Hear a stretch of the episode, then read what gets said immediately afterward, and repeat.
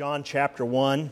As you recall, the last time on October 30th, uh, sorry, on uh, October 3rd, we discussed uh, the portion of Jesus Christ being called the Word, and I showed you how throughout history, even antiquity, uh, people have been looking for him and even read to you secular prophetic words written from ancient Greece and so forth, speaking to the one who would come born of a virgin. And uh, I showed you very clearly that God was even speaking through non biblical prophets in a manner pointing to Christ. And one of the reasons that that is true is because of this term light L I G H T. It says, In the beginning was the Word, and the Word was with God, and the Word was God. He was in the beginning with God. All things came into being through him, and apart from him, nothing came into being that has come into being. In him was life, and the life was the light of men. The light shines in the darkness, and the darkness did not comprehend it. As you know, the Gospel of John is written by John the Revelator. It is also the same John that writes the epistle, 1st, 2nd, and 3rd John, and of course this one. This gospel is known as the gospel of eternity. John, the Gospel of John, is known as the gospel of eternity, for it is the gospel of God. John was specifically prepared as a vessel for the very honorable mission that was given to him to write this gospel, for he had been from his youth a beloved apostle. His head had rested upon the Lord's bosom. Uh, he had stood beside the cross, had witnessed the ascension, uh, had cherished the mother of the Lord, Mary, until her death he had seen the Jewish dispensation close and the holy city overthrown. He had seen the temple sacked by Titus in 70 AD, and he had seen the Jewish religious worship completely grind to a halt. And to him, he saw the beatific vision of the apocalypse, which he wrote about in the Revelation, and that had been granted to him. So it is fitting that it is an expression of John, the writer of this, of God's gospel of eternity, these words in chapter 20, verses 30 and 31, where he says why this gospel is written. He says, Therefore, many other signs Jesus also performed in the presence of the disciples, which are not written in this book. But these, these things, these things have been written so that you may believe that Jesus is the Christ, the Son of God, and that believing you may have life in his name. Everything that is in verse 31 of chapter 20 is found in verses 1 through 5 in chapter 1. It is his summation it is his thesis. It is the purpose of why he is writing. And all of these key words, in fact, that are in verse 31 are the key words of this gospel of eternity, of this gospel of John. It's all over, and we're going to take a long time to go look through it in the days and weeks and months ahead. And so the opening words of this chapter are very profound. They are very profound, and as I shared with you the last time, and will not repeat, but it is on our podcast, and you can certainly listen to it. He says, In the beginning was the Word, and the Word was with God, and the Word was God. It was, He was in the beginning with God. And I want to show you three things in this passage of Scripture uh, in the times that we have remaining, and that is simply the threefold relationship of the Lord Jesus Christ in number one, his relationship with God. His relationship with God. The threefold relationship of the Lord Jesus Christ in his relationship to God. All right?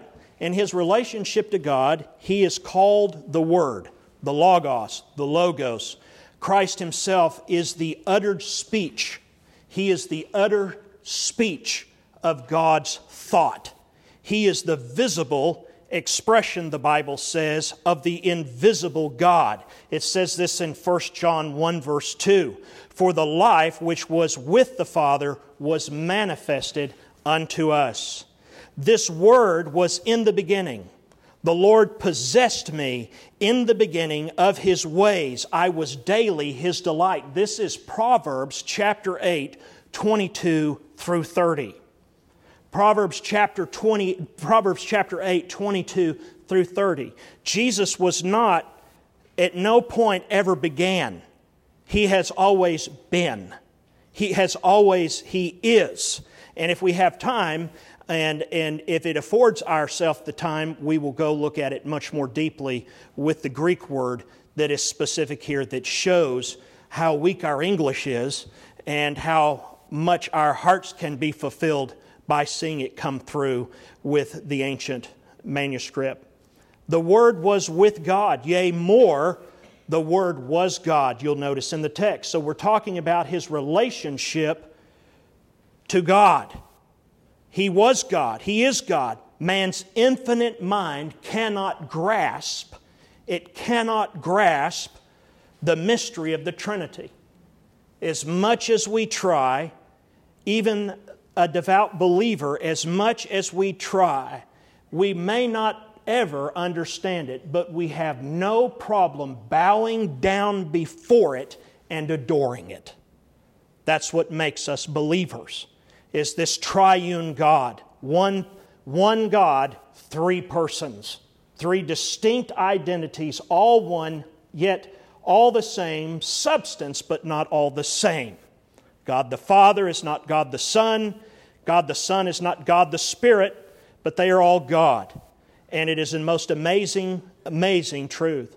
And that he who was in the form of God, as we read in Philippians chapter 2, the great passage known as the kenosis, the self emptying of Christ, the self emptying of God the Son he who was in the form of God thought it not robbery to be equal to God, and he made himself of no reputation, taking upon himself the form of a slave. The Greek word there is doulos. This is not a slave that a Jew would own. This would be a slave whose life belonged to somebody that had the total control over their life and death.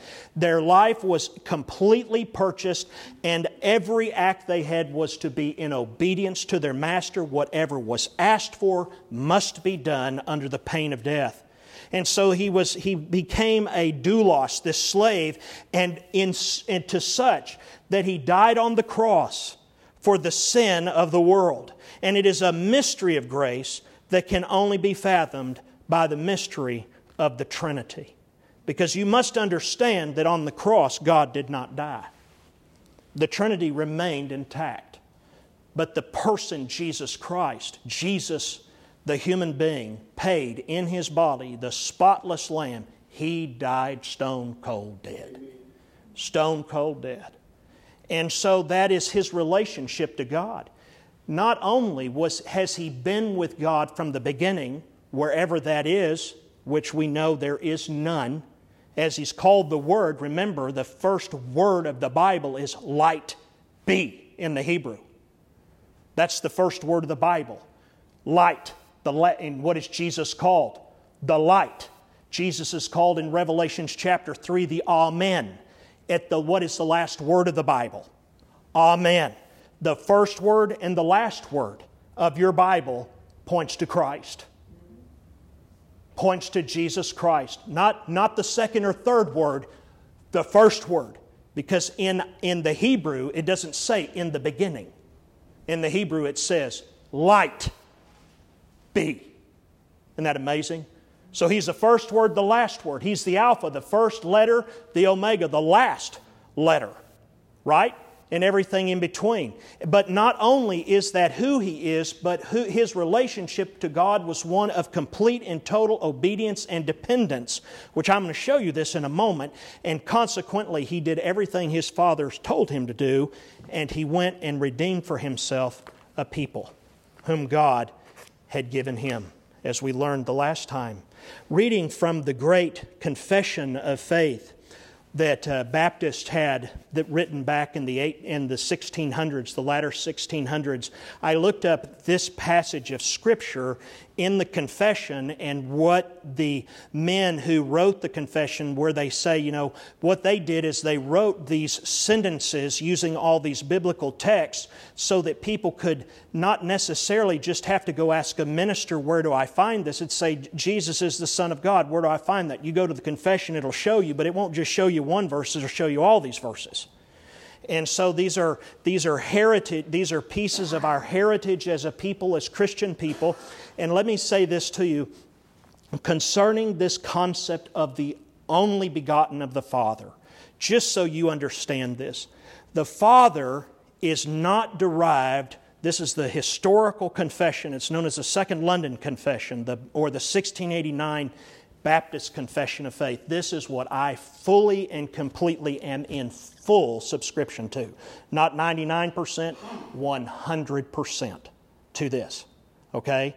It says, The Father is not derived from anyone, neither begotten nor proceeding. Consequently, as it says right here in John, right here in our verse, the Son is eternally begotten of the Father. Well, what in the world does that mean? Why did they have to use the word begotten? Because they'd translated into English. That's why. The reality simply is this look at John 1 14 and 18. Look what it says. And the Word, the Word became flesh and dwelt among us, and we saw His glory. Now, who saw it? John. Who's the we? The disciples right? And we learned how significant that is in our study of 1 John. And we saw his glory, the glory as the only begotten from the Father, full of grace and truth, verse 18. For no one has seen God at any time. The only begotten God is, who is the only begotten God. Notice the text. Look what it says. No one has seen God at any time the only begotten God. It doesn't say of God, it says the only begotten God who is in the bosom of the Father, he has explained him. There is no point at which Jesus Christ, the Son of God, has ever not existed. He is eternal. Before, after, everything in between, and beyond. And he, remember from our lesson on the 3rd of October why this was so significant. And so that is just a word about that. He is, because of this, you need to write this down. In his relationship to God, how does he appear? He is fully God and fully man. He's not fully God and man. That's wrong to say it that way. He is fully God and fully man. Or you may say the infinite God man. That's different than saying fully God, fully man, or the God man. He is infinitely God, infinitely man. Okay? So that's just a little bit of history for you from a uh, deep spot, and I'm not going to press the point. I want you to notice the second thing. We've seen his relationship to God. The second thing this text shows us is his relationship to creation. His relationship to creation. Notice what it says in verse 3. The text says right here, all things came into being through him, and apart from him, nothing came into being that has come into being. All things were made by him. Without him was not anything made that has been made. Paul taught this doctrine of God. He taught this, and he said this in Ephesians chapter 3 God created all things by Christ Jesus. Paul said it, that settles it. Ephesians chapter 3 verse 9 it pleased God to bring the old creation into being through the listen through the instrumentality of His Son. It has also pleased Him that the new creation that is coming will also come through the instrumentality of His Son. The old creation came through Christ, the new one shall come through Christ. What did He say? Behold, I make all things what? New. Okay? And so in Hebrews, it tells us in Hebrews chapter 1, the very beginning, The very beginning, it says this it says that by him he made the worlds. He made everything. And by him he seeks also to redeem this world lost in sin. This is Hebrews. What, what are they doing? The writer of Hebrews is writing converted Jews that are constantly being influenced by their world to turn back to their old ways. And so he what does the writer of Hebrews do? He begins to show them beginning with Abraham and going through the scripture and Melchizedek and Moses and the angels and all of these things. And he goes through and then he arrives at Jesus Christ to show the supremacy of Christ over all things. Not only is over all things, but the King of the universe, the one who created all of it in that which we do not even know to exist. And so you find that in Hebrews 1, verse 2. And so, he, by whom God made all things, also did this. He made peace by the blood of the cross. By the blood of the cross. Now, this is Jesus' Jesus Christ's relationship to creation. Remember what he did. We studied this some time ago. Remember, we talked about how the creation groans in futility, awaiting for the birth of the sons of God to be presented and all of these things. How can that happen? Because Jesus Christ redeemed the creation as well, lifting the curse. Lifting the curse. And so we walk as people who are no longer under the curse. That's the glory of the cross. We're no longer under the curse. I don't have to perform to be saved. I, am, I perform because I am saved. And I have a reason to continue doing. If I take two steps back, God is gracious to jump me forward three steps forward because that's what He does. That's what he does. And the more we learn of the grace of Christ, we're not going to move into some kind of new liberalism or licentiousness or saying anything. If we understand truly what the grace of Christ is all about in the sacrifice, we are going to do less sinning and more towards sanctifying in our life because we know it is an effort we can accomplish because greater is he that is in us than he that's in the world. Amen? All right, now watch this. Now, I, this, if you don't get anything, get this. The Lord Jesus Christ, as the Word of God, holds the same position. He holds the same position towards the new creation as He did the old. Now, catch this. Listen to this. This is wonderful. Without Him, God did nothing in the creation. That's what the biblical testimony says. Without Him, there was no creation. Without him, nothing that has been made has been made, and that which has not been made has not been made because he didn't make it. So listen to this point and write this down. Without Christ, God did nothing. So therefore, so therefore, without Christ, we can do nothing. So consequently, since we have Christ, we can do all things through Christ who strengthens us. Amen? Now, we know that Jesus says, I am the vine, you are the branches. Apart from me, you can do nothing in John 15, verse 5. But now you know why he says that.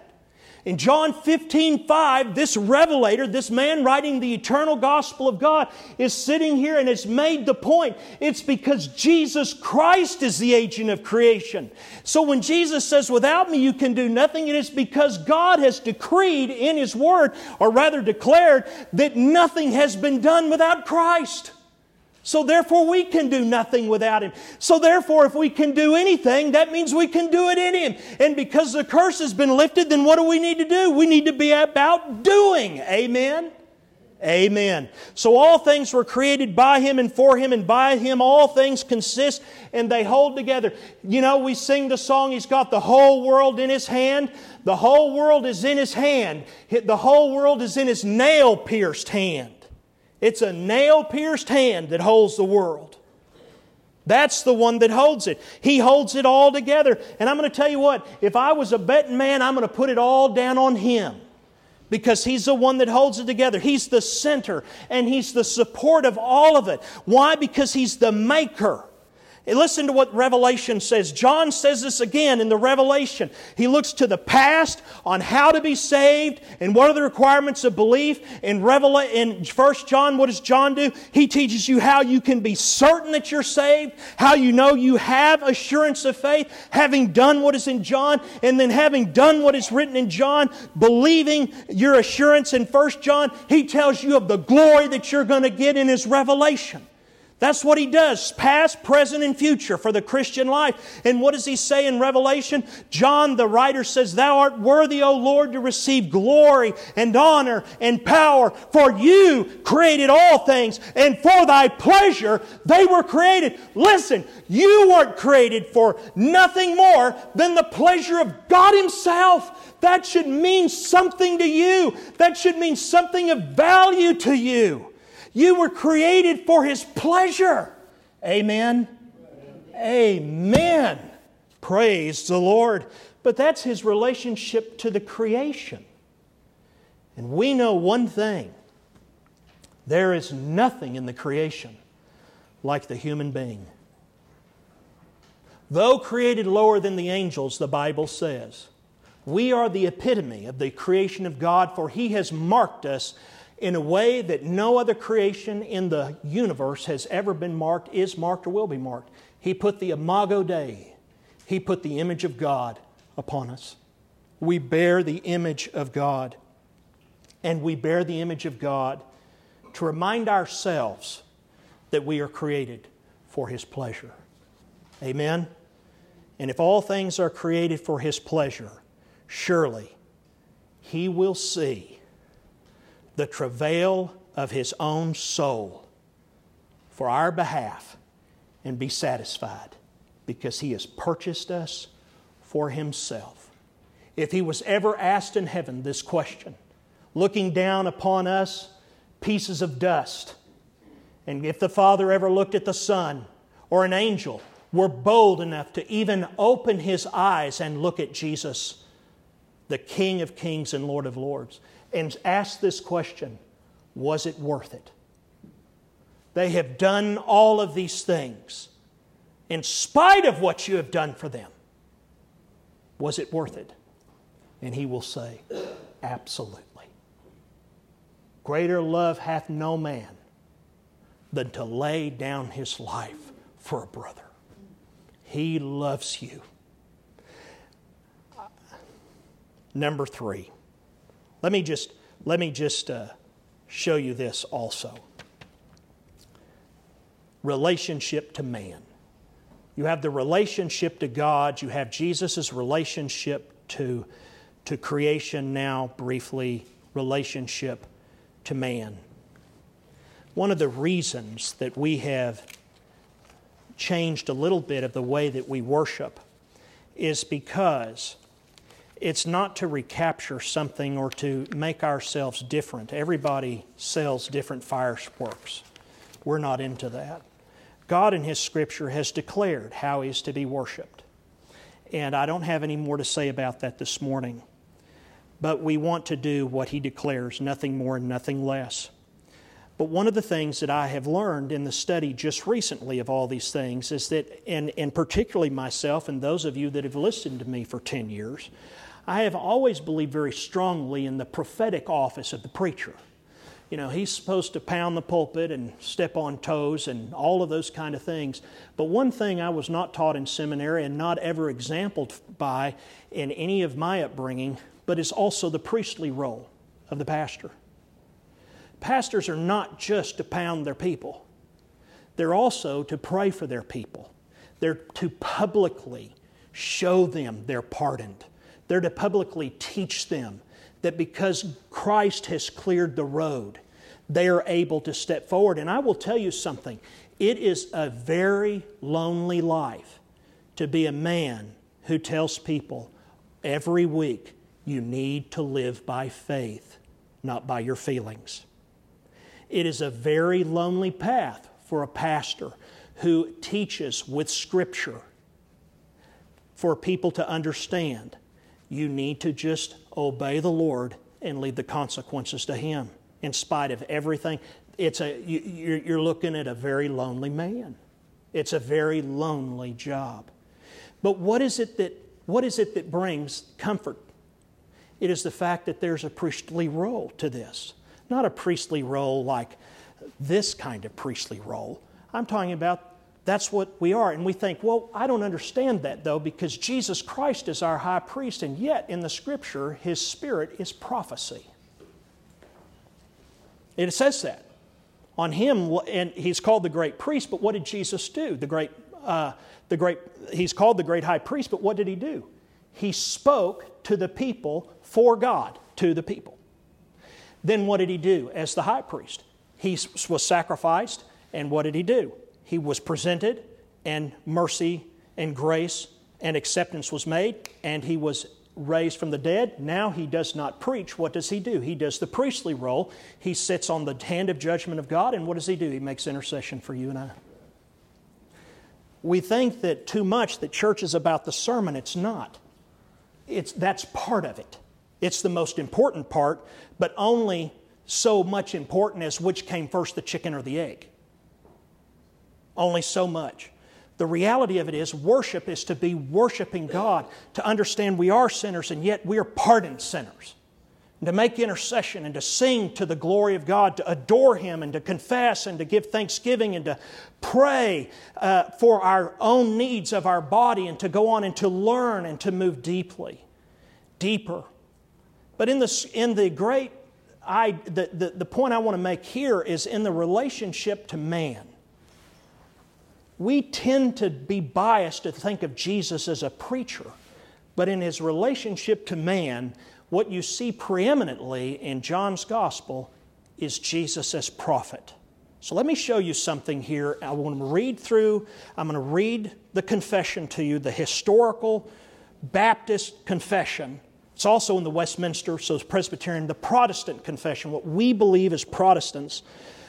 And look at verse 4. It says, In him was life, and the life was the light of men. The light shines in the darkness, and the darkness did not comprehend it.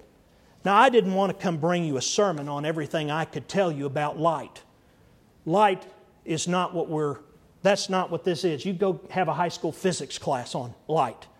We want to talk about the light, Jesus, that's mentioned here.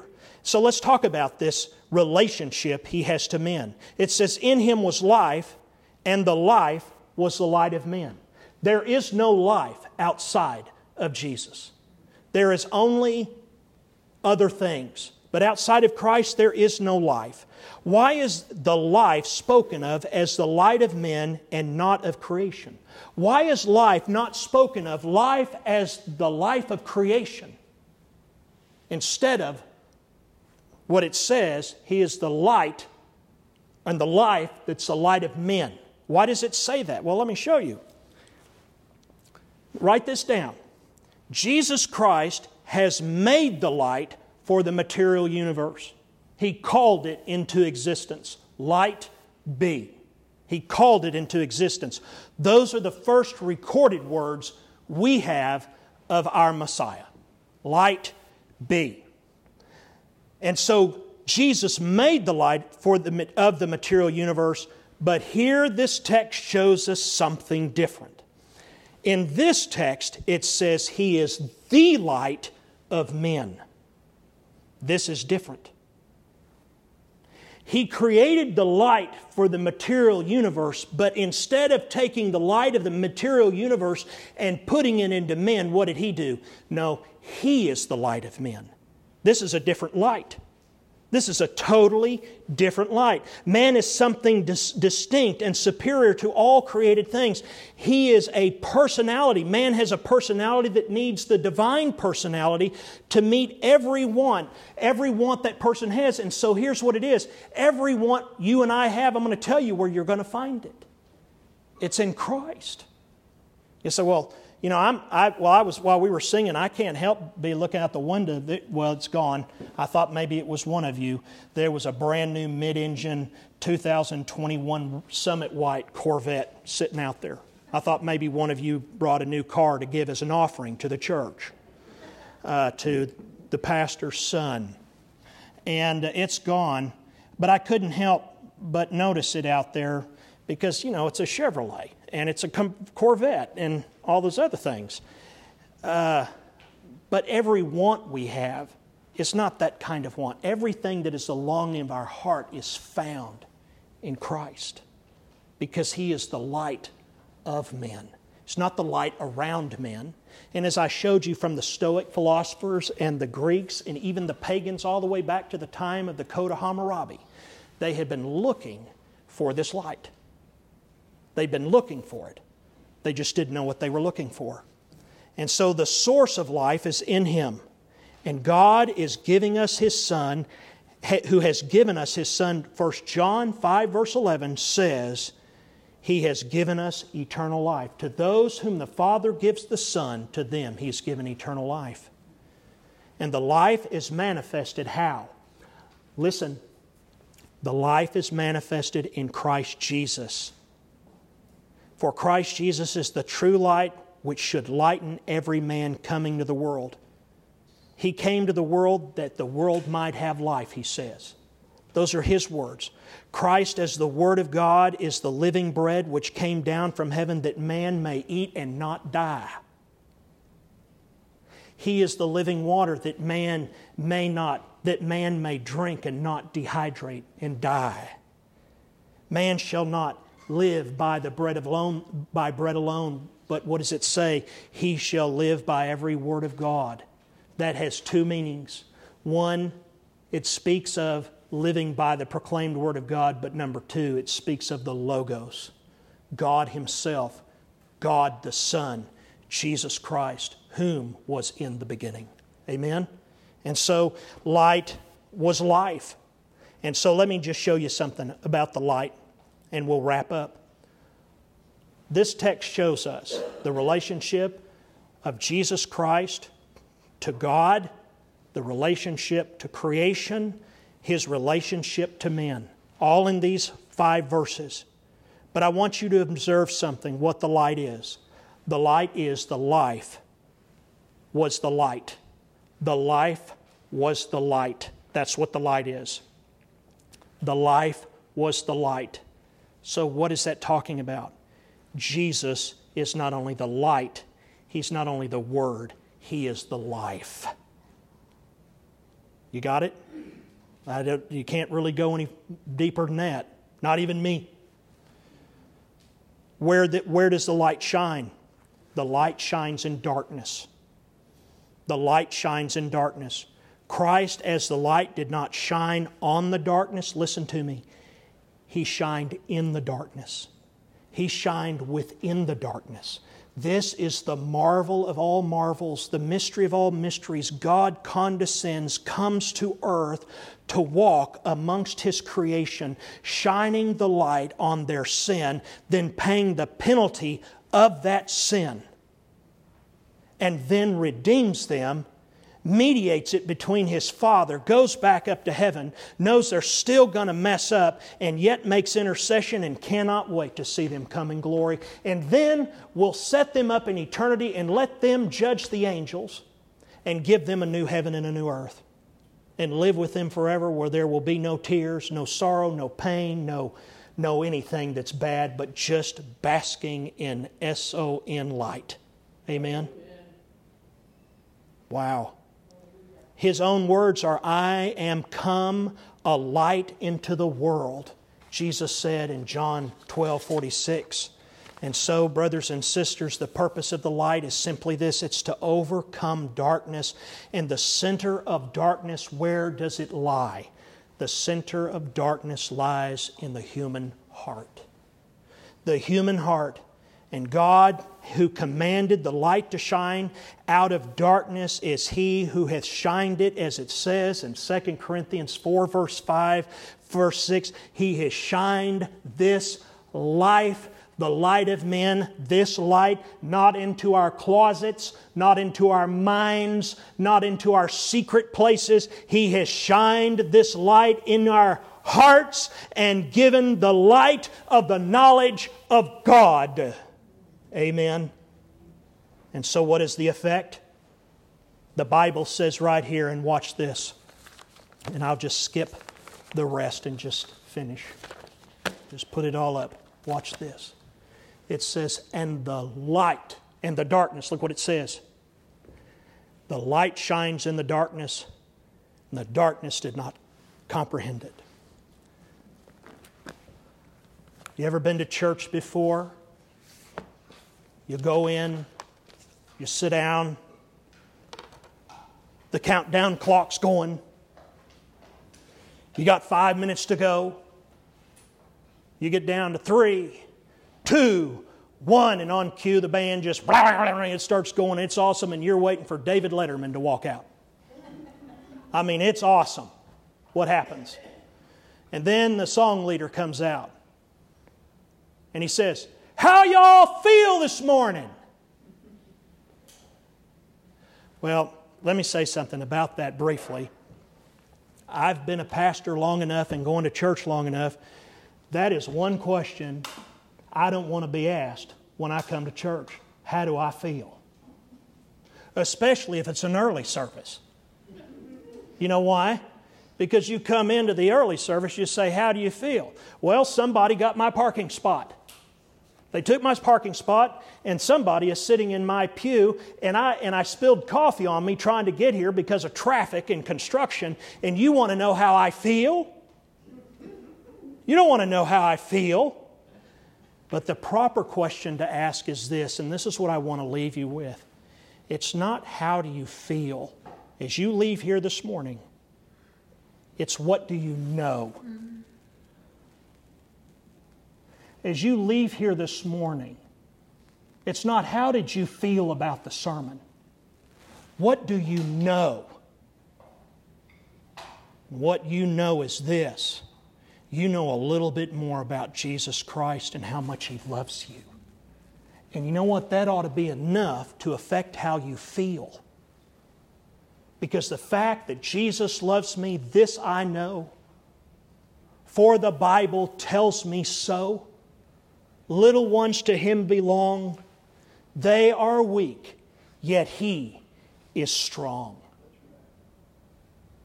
He came to this world for you. And the world cannot comprehend it for this reason, particularly today. The world is obsessed with how it feels, not with what it knows. Comprehension is not an act of feeling, it is an act of knowledge. In the beginning was the Word and the Word was with God, and the Word was God. And the Word became flesh and dwelt among us.